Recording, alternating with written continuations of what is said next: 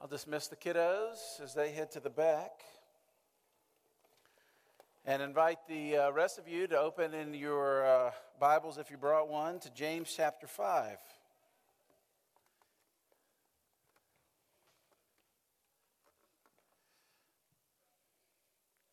James chapter 5 is where we'll be today, continuing in our series in the book of James.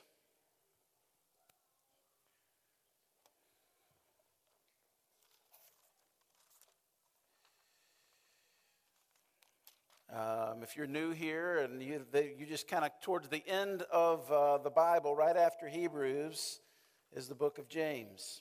And we're in chapter 5, and we began a series through the book of James, and we're walking through it thematically, meaning we're not going necessarily line by line, but uh, theme by theme. Remember, this letter would have been written, um, as it says uh, in the very beginning of. Um, the book of James to the diaspora or the Jews that have been scattered after um, Roman oppression.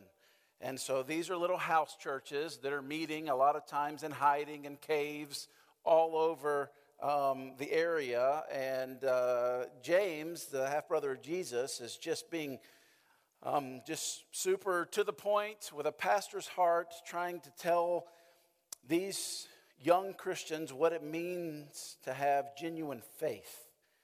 And uh, we've been looking for the past several weeks the issue of how do we suffer well or how do we walk through difficulty with faith? How do we encounter difficulty and trials of every kind in a way that proves that we don't just have lip service to the things of God, but we have been inwardly changed? We spent last week out of town on a family trip. And it's one of those vacations where you come back much more exhausted than when you left. Have you ever had one of those? As one comedian notes, when you take your family with you, it's normally not a vacation, it's a family trip. And so that's what we were on. And I remember one day where we were on a bus or a train or something, I don't remember. And Ashley reaches over and shows me the article about the sinkhole in Bossier, how a car just fell into a sinkhole, which is unbelievable, right? Um, to think that those kind of things happen and still happen, and how the ground just gave way. And I was reading that in a little uh, almost disbelief. And let me ask you this question as we enter into today's text. Have you ever been in a situation in your life that you feel is out of, out of your control? As if the ground beneath you is just shifting and there's nothing that you can do but ride it out. How this situation or difficulty or trouble or trial that you're walking through, how it ends up has nothing really to do with you because you're not in control of it. You're just driving through life and the ground falls out beneath you and you just kind of have to wait it out to its foregone conclusion. Now, this is really what James is talking about in James chapter 5, and I want us to read it together. James chapter 5, starting in verse 13. These are the words of God to us. Is anyone among you suffering? Let him pray. Is anyone cheerful? Let him sing praise. Is anyone among you sick? Let him call for the elders of the church and let them pray over him, anointing him with oil in the name of the Lord. And the prayer of faith will save the one who is sick, and the Lord will raise him up. And if he has committed sins, he will be forgiven. Therefore, confess your sins to one another and pray for one another that you may be healed. The prayer of a righteous person has great power as it's working. Elijah was a man with a nature like ours, and he prayed fervently that it might not rain for three years and six months. It did not rain on the earth. Then he prayed again and heaven gave rain, and the earth bore its fruit. This is the word of God. If you're going to live a meaningful Christian life, you have to think sensibly. All of us are going to walk through the wilderness and difficulty and trial, and certainly you can look back over your life if you're not currently walking through some sort of difficulty, and you can see the times where you walk through the darkness, when you walk through times where it was difficult, unbearable at times, Paul, speaking of his own journey in the book of Acts, says of one time that we despaired even unto death. Like he is so overwhelmed that it would be easier just to give up on this whole thing, and yet God came through.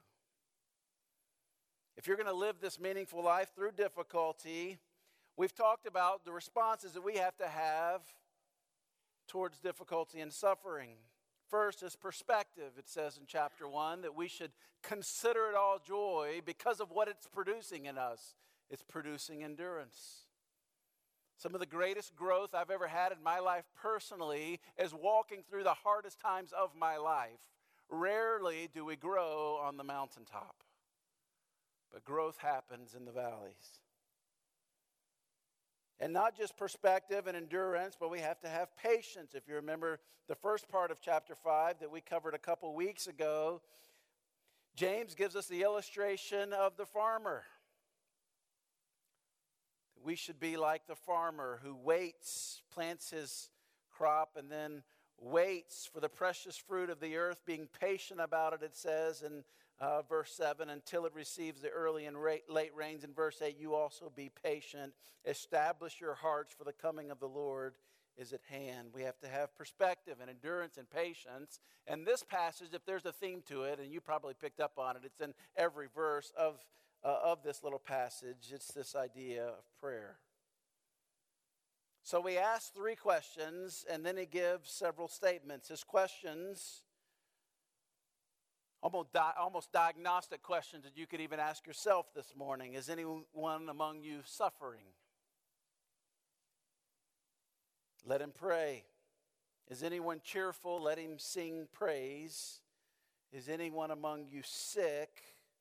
Let him call for the elders of the church. So I want to just kind of walk through these things and kind of bring this idea of prayer to a head as we walk through Scripture. First, this question Is anyone among you suffering? Now, this is a generic word for suffering. It carries with it this idea of serious hardship. You know, if you watch the news or you get a call from a friend or you see something on social media or you get a text and it's one of those heavy texts and you sit back in your chair and maybe take a deep breath and you think, man, that is hard. Like I said, we were out of town last week and when we landed, the plane and turned our phones on, several texts came through. And they were people in our church and some people not in our church that were walking through really heavy things. It seemed that we got four or five texts in those few hours that we were in the air. I didn't hear anything last week, and then they all kind of came. I called Jason later that day. I said, "Hey, man, what happened? Everything kind of, you know, went went went bad when I was gone." He said, "You know, what? it's been a pretty quiet week until you got back." So um, not sure what that says about anything. I tell you what it says is that life is hard. And if we try to walk through life thinking that everything is just peachy, what did Jesus promise his disciples? In this life, you will face trouble. But take heart. What did he say? Because I have overcome the world. James asks, Is anyone among you suffering? Again, this generic word for suffering. It's the same word used in verse 10, mentioned suffering like the prophets did in verse 10. As an example, brothers, of suffering and patience, take the prophets who spoke in the name of the Lord, who we count as blessed those who endured. You know, suffering like the prophets, like Jeremiah being thrown into an empty well, left to starve to death, or Ezekiel who lost his wife, or Hosea whose wife had an adulterous relationship, and then God asked Hosea to be faithful and stay with her after that cycle continued on. Suffering like the prophets. And many of you have stories of suffering and difficulty. You, you bear the scars even today of people who have stabbed you in the back, of sickness that you've walked through or your family's walked through, of cancer. It seems like cancer is so pervasive, of marital strife, the difficulty of raising kids, on and on. Suffering, James asked, is anyone among you suffering? Again, in the example in verse 10 of the prophets who suffered, it says in verse 11, we count those blessed. I thought this was so crazy. To, as I studied this verse this week, we count those people blessed. The Greek literally means to regard as happy or fortunate in view of favorable circumstances. These prophets were blessed because of their favorable circumstances. Really, James must not have known what these guys, of course, he knew. It's the same word used of Mary in Luke 2, where it says that all the nations will call her blessed because she was the mother of the Messiah. James is clued into something, church, that we often missed. Miss. What are the favorable circumstances the prophets walked through that Mary herself was to walk through? They were confident of this that an all knowing, all powerful God was in control. We consider them blessed because ultimately their circumstances, they understood their circumstances were in the hand of God. What do you do when you're suffering? Answer, he must pray. That's what it says in our text. If anyone among you is suffering, let him pray. If you remember back in the first message in this series, chapter 1 and verse 5, it reads, If any of you lack wisdom, let him ask God. That's what prayer is, is us communicating with God, us asking of God. What happens to you when you suffer? We run to Google often before we pray, right? We run to anything before we pray. We complain before we pray. We try to diagnose what's happening before we pray. We run through a mental checklist of our family's medical history before we begin to pray. We give into anxiety and sometimes discouragement before we pray. Why don't we pray? Why is that not the knee jerk reaction when difficulty comes, is to pray? Well, if we're honest, because in our experience, sometimes it works and sometimes it doesn't. The truth is, we have no idea when we go through a trial, we have no way of knowing what God is doing. There's one thing we do know is that we have no idea what God's doing. After Job walked through all of the things that he walked through towards the end of the book, he says, Who knows the mind of God? So, what is the normal response to such suffering? What is what do we normally run to to manage the pain? Anger and self pity and discouragement and addiction and blame, and on and on we could go. But James makes the point here that although it may be tempting, believers shouldn't respond to difficulty that way, though it might be the natural response of our sinful nature. But believers have the opportunity to have a supernatural response. When difficulty comes, we're to count it all joy because of what it's producing, and we are to immediately begin to pray. This is an important characteristic of true faith or genuine faith or faith that works is that it doesn't crumble when difficulty comes upon it, yet we don't run from God, but we turn to God. And through the prayer, God will either take away the situation or He'll keep us in it so that we become what we need to be. Either way, we have the privilege of going to the sovereign God of the universe and crawling up into his lap and hearing him whisper into our ear, I got this. It's all under control. This morning, early in the morning at five something, my middle daughter Ellie comes out of her room and crawls up in my lap with a tear in her eye and said, Dad, I had a bad nightmare. And I just remind her that, baby, that's, that's not true. She dreams we all got washed away by a hurricane. that's not true. Dad's here. We're here. No hurricane. It's raining a little bit outside, but no hurricane. She just needed to be reassured that everything's under control, that she was safe. Many times we don't pray in the midst of these things when we need to be praying the most we often dread it the most. So that's all he really says there in 13. Is anyone among you suffering? Let him pray. And then it moves immediately to is anyone cheerful? And many of us don't like that. We want it to say, because when we pray, the difficulty will be removed. But it doesn't say that. It just says that we should pray The reality is, the prayer does not always take the trouble away. And this is frustrating to most of us because we live as if we are at the center of our own universe and everything should orbit around us. If we're honest, most of us tend to live for our own glory and comfort. We pray with only our comfort in mind. At least often that's the case.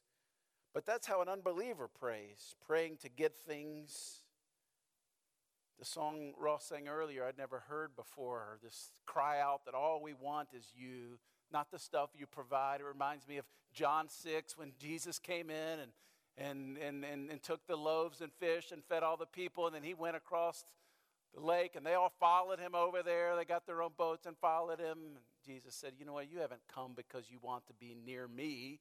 You've just come because your bellies were filled yesterday. And maybe that would be a good diagnostic question for our own hearts this morning. Why are you here? Why do you pray? Who are you trusting in? Do you pray only to get things, or is this this ongoing relationship with the Heavenly Father? The believer should pray, Lord, this is what I want, but nevertheless, you know what's best, and I trust you. And then he just goes on. He says, Next, is anyone cheerful? If you get the King James, it says, If is anyone merry, this kind of speaks of genuine joy, can be known in good and bad times. The word literally means something that has caused us to be noticeably happy and optimistic. Is any one of you cheerful? And remember, these are words from the heart of a pastor to local bodies of Christians, most likely, and again, little house churches. Is anyone going through suffering, they should praise. Anyone cheerful, that they should sing praises. This is the word we actually get the word psalms from. Praise is a form of prayer. The point he's making here in comparing these two things is the way we respond when things are good is not to pat yourself on the back and take pride in your state of well being and brag on your own attitude and skill. But when success happens, we should sing praise to God, thanking Him for the situation that we are in in life that has caused us to be so cheerful.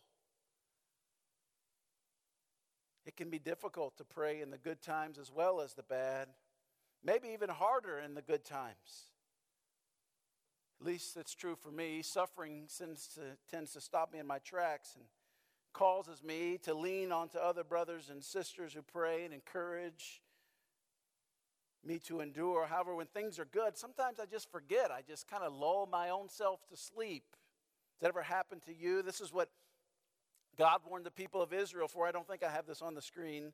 In Deuteronomy 6, God's word to the people of Israel when the Lord your God brings you into the land that he swore to your fathers of Abraham, Isaac, and Jacob to give to you, with great and good cities that you didn't build, and houses full of good things that you did not fill, and cisterns that you did not dig, and vineyards and olive trees that you did not plant. And when you eat of it and are full, it says in verse 12 of Deuteronomy 6, then take care lest you forget the Lord who brought you out of the land of Egypt, out of the house of slavery. There's a real danger when things are going good, when you're cheerful and your bank account's full and the health report is right and all your kids are acting like good kids are supposed to act to forget that it's the Lord who's behind all of those things, and we are to sing praises. So, a Christian isn't one that becomes deflated or bottomed out during difficulty, nor do they become overinflated or proud during seasons of good. In the best times, God is in control, and in the worst times, God is in control. And the response of the Christian is to pray and to sing.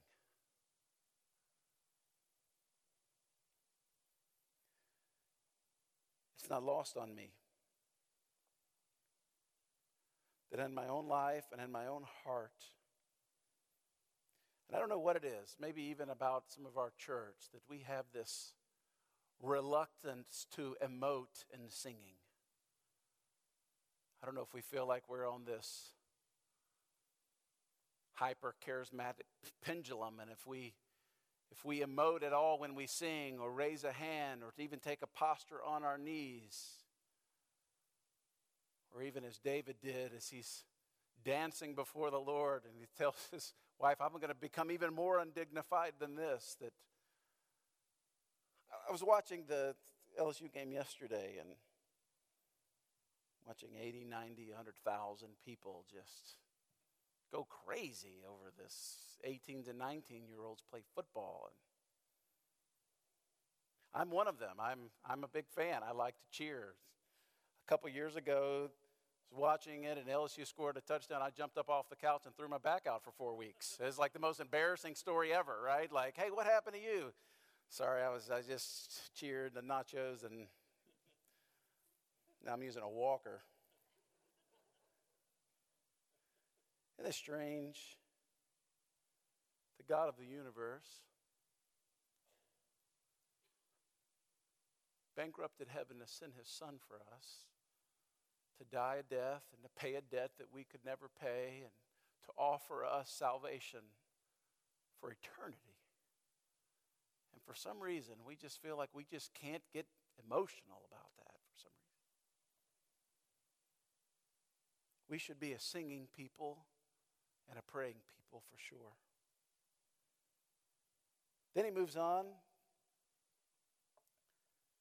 in verse 14, he says, Is anyone among you sick?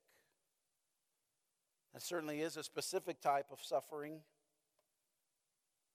The kind that, if you've walked through lingering sickness, where you have very little to no control over, if anyone among you is sick, let him call the elders of the church and let them pray over him, anointing him with oil in the name of the Lord.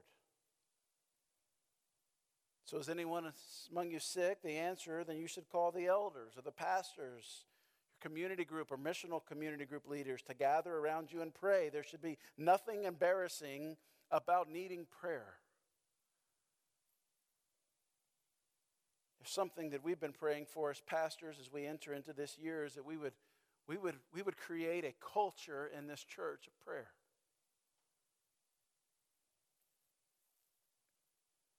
where it would be the knee jerk reaction, that it would be expected that we pray. At 9 o'clock, we pray with some of the guys and gals that come help set up and some that come early. And it's exciting to see that group growing from just Jason and I, and Jason and I, and Thomas and Jeff, and now it's growing to more and more people. Where we're praying, we're, we're acknowledging our neediness, and we're asking God to do what only He can do in our lives and in our body. It should be the natural thing when you're sick that you should call others to pray. And I know that sounds kind of mystical, doesn't it? It says, Let him call for the elders to pray over him, anointing him with oil in the name of the Lord. That oil part sounds kind of mystical. What kind of oil would you use? Oh, it doesn't matter. Canola, Valvoline, it doesn't matter. People ask if I've ever been anointed with oil. Yes, when I was ordained into the ministry, and once when I was really, really sick.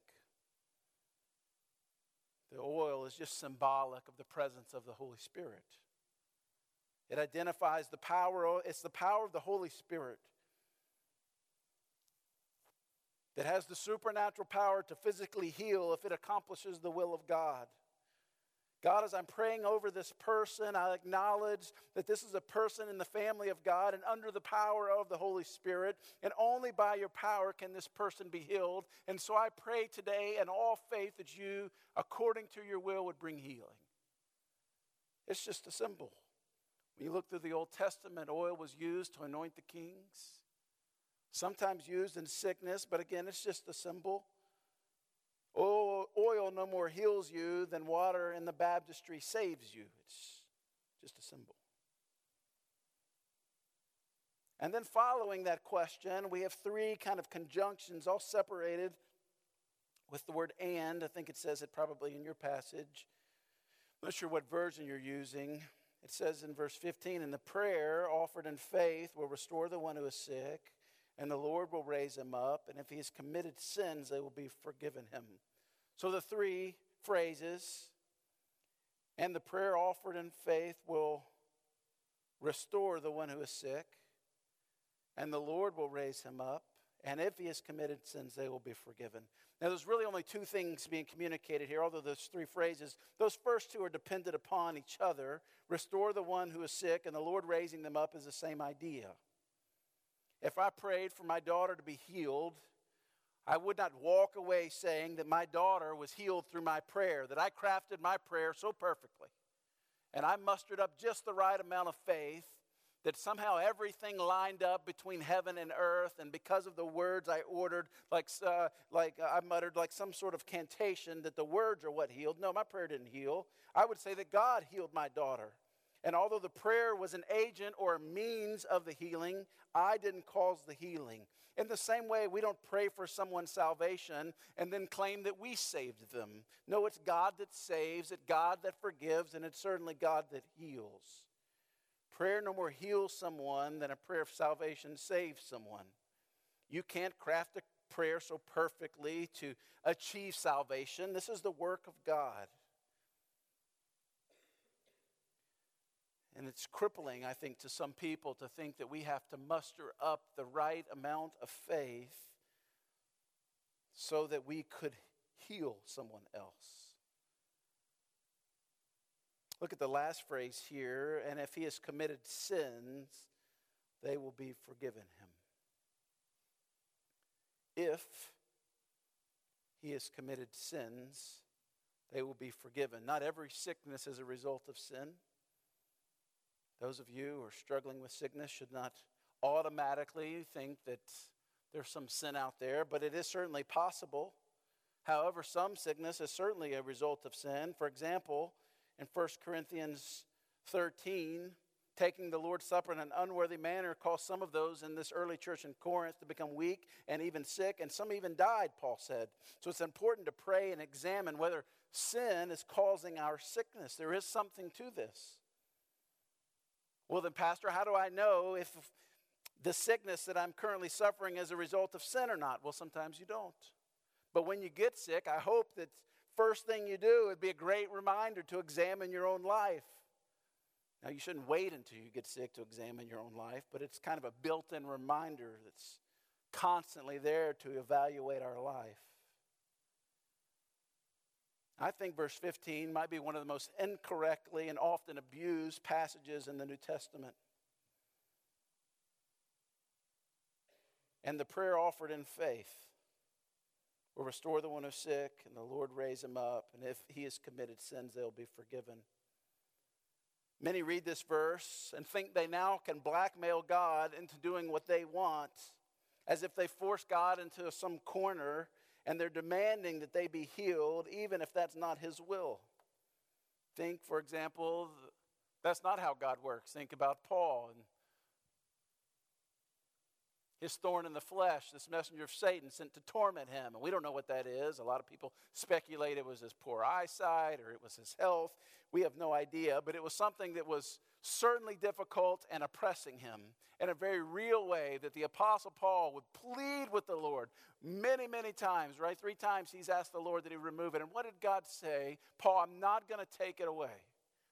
Did Paul not pray with this measure of faith? Did Paul himself, the very man who you know, was preaching and someone fell out of the window and died because he was preaching so late. And Paul goes out and like heals him and restores him to life. This kind of Paul, this missionary Paul, did he not have enough faith to be healed even of himself? No, that's, that's silly. We can't force God into the corner to heal just because we've got some kind of right amount of faith. Again, this is why a few reasons I think people take this verse out of context. In this context, if you'll notice, it's not even the individual praying. Who's the one praying in this passage? It's the elders, right? Is anyone among you sick? Then call for the elders. So they can't boast in their own praying or the faith of their own praying. They're not even the ones praying. Second reason, if you suggest that this prayer is the prayer that's healing them, then by force of logic, you also have to say that it's the prayer that's actually forgiving their sins. And this is why a lot of uh, Roman Catholics use this verse to defend why a priest can forgive someone's sins. But we believe that only God heals and only God forgives. When you think about a prayer of faith, it often contains the idea again, if I have just enough faith and I can move the mountains and I can change this situation. But here is where this thinking leads it makes the object of my faith my faith. I begin to boast in my faith and not in God. Does that, does that make sense? The object of our faith should always be God. The genuine prayer of faith is not just confidence in God's ability, his omnipotence, it's also confidence in God's omniscience or his ultimate wisdom. To say it another way, and I want you to get this when I pray with faith, I'm acknowledging that God is not only just powerful enough to do it, but that he's wise enough to know when, and wise enough to know if, and wise enough to know how.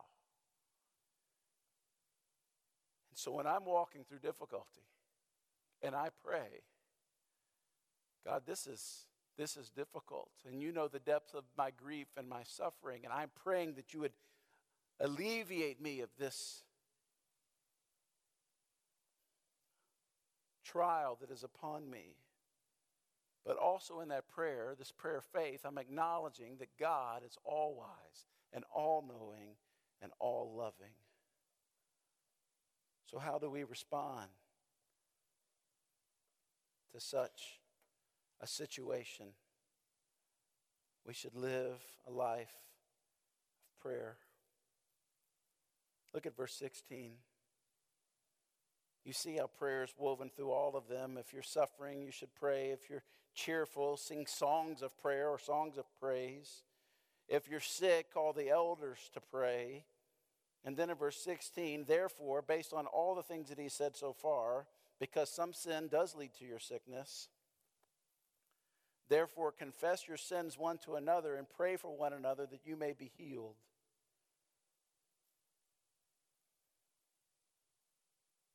There is a great benefit.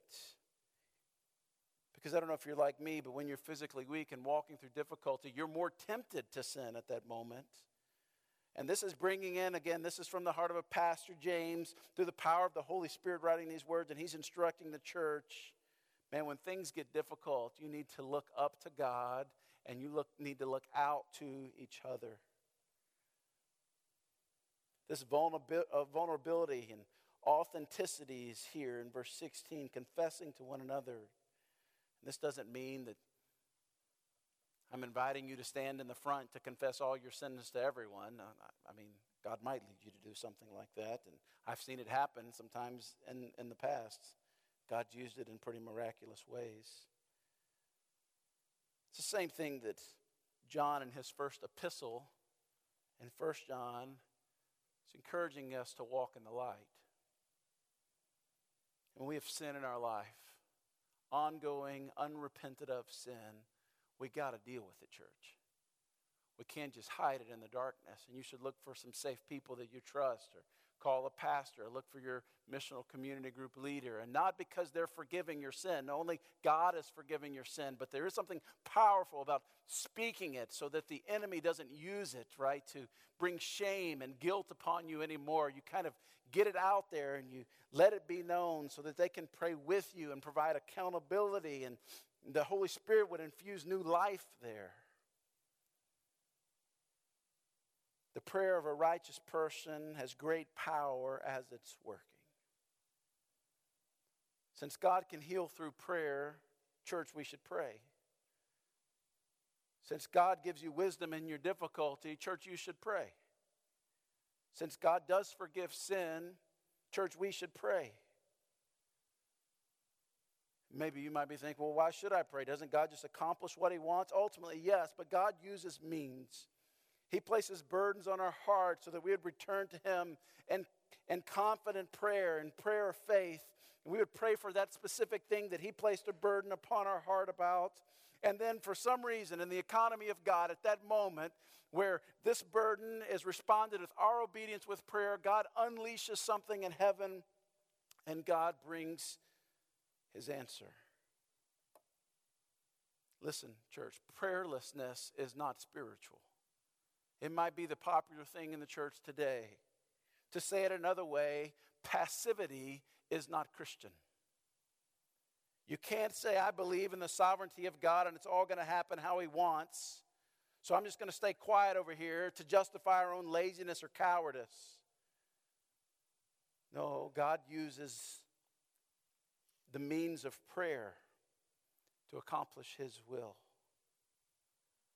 So He saves your neighbor, but He does it through you sharing the gospel with them. So He heals your daughter, but He does it because you have reached out and prayed for them. So He comforts you in your suffering because you've called others to pray with you as you walk through it. So, since God uses the means for the love of God, literally, we should pray. Because God uses prayer to change things. And oftentimes, those things, the prayer is changing us much more than the circumstance around us. This passage is so simple, yet I think churches, certainly across America, it does not describe well that we should be a praying people and a singing people and a confessing people and a people of great faith. Does that describe our church? Or churches you're familiar with, does it describe you? You know, Jesus started his ministry with 40 days of prayer in the wilderness. And he ended his ministry with praying all night in the garden.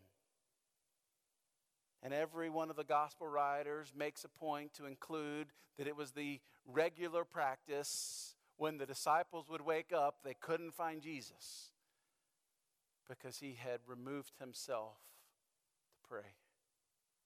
And if the very Son of God, in the likeness of God himself knew, Jesus knew that he had to spend time connecting with the Father. So should we. Have you ever thought about the posture of prayer? Growing up, I thought that it was like breaking some kind of heavenly rule if I did not close my eyes during the prayer as if, you know, there's some angel God sent to watch me and zap me, right? If I didn't close my eyes. When you look through Scripture, very few people, when they prayed, bowed their head and closed their eyes.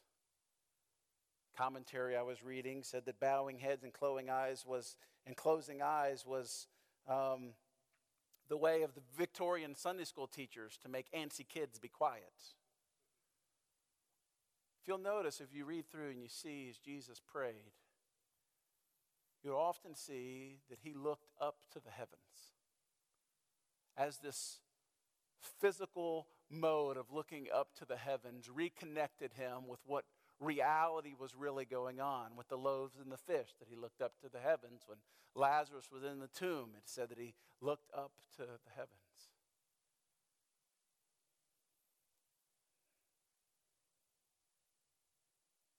James ends with this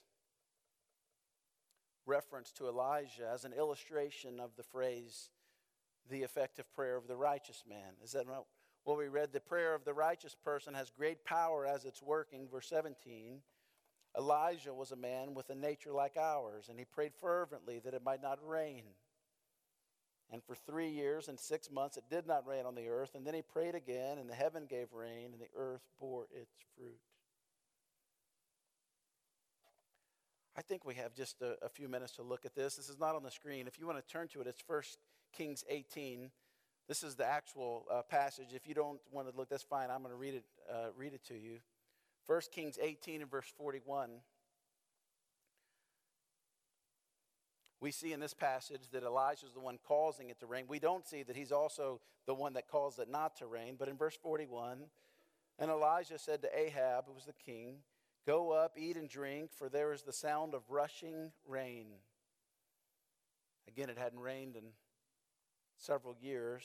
So Ahab went up to eat and drink, and Elijah went up to the top of Mount Carmel, and he bowed himself down on the earth, and he put his face between his knees, a different posture of prayer. And he said to his servant, Go up and look towards the sea. And he went up and looked and said, There is nothing. Elijah's continuing to pray, and he said again, Go again. Seven times he keeps telling him to go and look at the sea. And at the seventh time, he said, Behold, a little cloud like a man's hand is rising from the sea. And he said, Well, go up and say to Ahab, Prepare your chariot to go down, lest the rain stop you. Another awesome statement of faith. He saw a cloud about the size of a man's hand. And yet he's telling him, hey, you better get off this mountain. There's going to be such a torrential rain that you're not going to be able to go. And then a little while the heavens grew black with clouds and wind, and there was great rain. And Ahab rode and went to Jezreel. Of course, Ahab's riding a chariot or horse. Verse 46, this is comical to me. And the hand of the Lord was on Elijah. And he gathered his garment. Translation might say girded his loins, which sounds much cooler. And he ran before Ahab to the entrance. He beat the guy on the horse, is what it's saying. The point James is making is quite clear. If Elijah was a man just like you and me, you read through the life of Elijah, God used him in incredible ways, but he also had some pretty big screw ups. He was a man like you and me with doubt and difficulty and sin and suffering.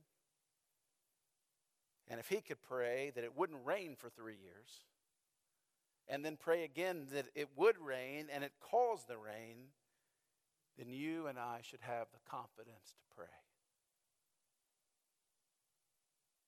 The prayer of a righteous person has great power as it's working.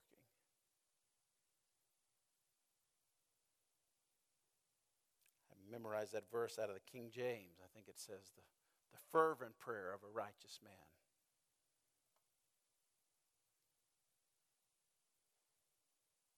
The author of Hebrews talks about this. I love this passage. I'm going to read it real quickly, and we're going to bring our this message to an end.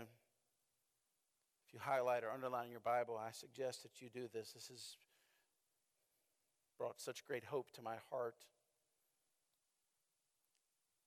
Since then we have a great high priest, Hebrews 4:14, who has passed through the heavens, Jesus, the Son of God. Let us hold fast to our confession. For we do not have a high priest who is unable to sympathize with our weaknesses, but one who in every respect has been tempted as we are, yet without sin. Let us then, with confidence, draw near to the throne of grace that we may receive mercy and find grace to help in the time of need.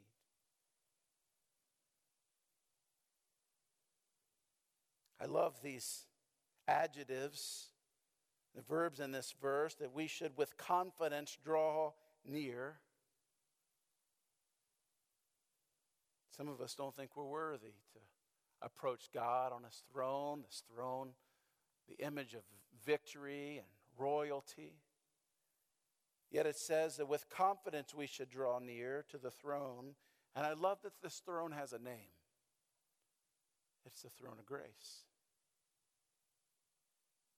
throne of grace. Because those who have been invited don't by their own accomplishments deserve to be there. It's an invitation for the misfits and the broken and the beat up and the sinful and those that have a lot of baggage and skeletons in the closet. Those are the ones that go to the throne of grace. And those are the ones that have been invited in. I'm going to ask the, the Ross to come up. I'm going to prepare for communion just a second. But I want to look at one more last phrase here. The throne has a name, this throne of grace, that we may receive mercy and find grace to help in the time of need. So basically, we could divide the categories of our life times of need in times of no need.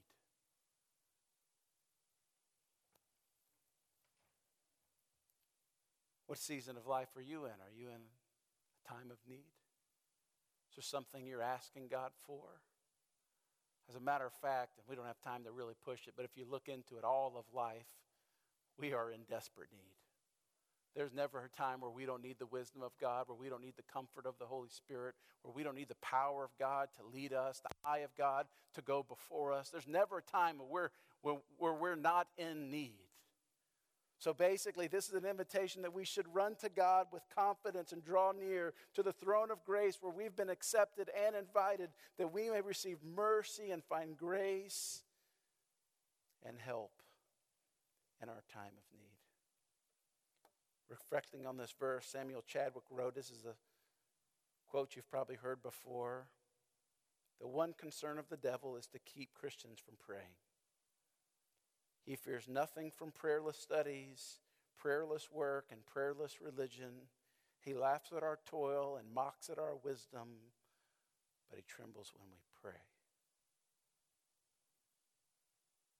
We're going to take communion in just a minute. But I want to invite you to spend some time praying. Maybe you would draw near to the throne of grace where you could find help. Maybe you're walking through one of the darkest seasons of your life. The invitation of God Himself is to draw near. I love in that passage, too, that it reminds us that Jesus is our advocate before the Father. Sometimes we just need to be reminded that the King of the universe, Jesus Christ, is for you. He is standing by the Father on your behalf as an advocate, as our great high priest. I want to spend some time praying. If you're here with a spouse, I think it would be totally appropriate to grab their hands and just pray together. If you're here alone, feel free to pray by yourself. If you've got kids in here, find some room and pray. Parents, I urge you to know what you're praying for, uniquely for your kids. What are you praying for them? So you uniquely wired and each wired so differently and open to attack of the enemy in unique ways. We should be praying for our kids. We should be praying for our friends and praying for those in our missional communities. Several in our churches, several in our church have had just a hellacious weekend with just bad news. We should be praying for them. Our prayer team is going to be in the back like they normally are.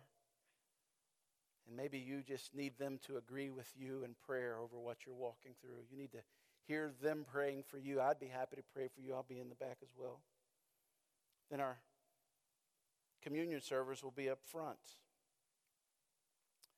You don't have to be a member of our church to come and partake in communion, but you do have to be a member of God's family, having placed your faith and trust in Him and desiring to live a life of obedience.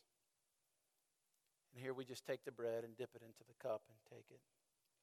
But Ross is going to play here in just a minute. I'm going to pray, and you do what the Lord leads you to do. I pray, church, that we become a praying church. God, thank you for your mercy, for this invitation that you've invited us to come to a throne of grace to boldly and confidently come to your throne and let our requests be made known with absolute faith that you know what's best. And in some cases, you bring physical healing. In some cases, you remove the difficulty. Yet in some cases, you just give us the power to persevere in the midst of some of these things. Lord, we do lack wisdom, and we ask you to give us wisdom so we would be able to consider it joy when we're walking through some of the darkest seasons of our life, that you would remove the pride from our hearts, that we would reach out to other brothers and sisters and confess the difficulty and maybe even sin in our life, that we would be healed from those things and united together. That those that are sick would feel comfortable reaching out to the pastors or their community missional community leaders and asking them to come and pray.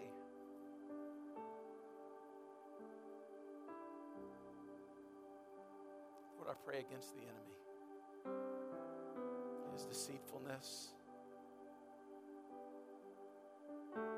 building up of our own pride that we don't reach out in prayer. Lord, we'll probably never be one of those churches with a big building and a big sign out front.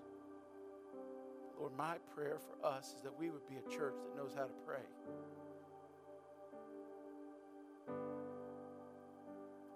Lord, teach us to pray.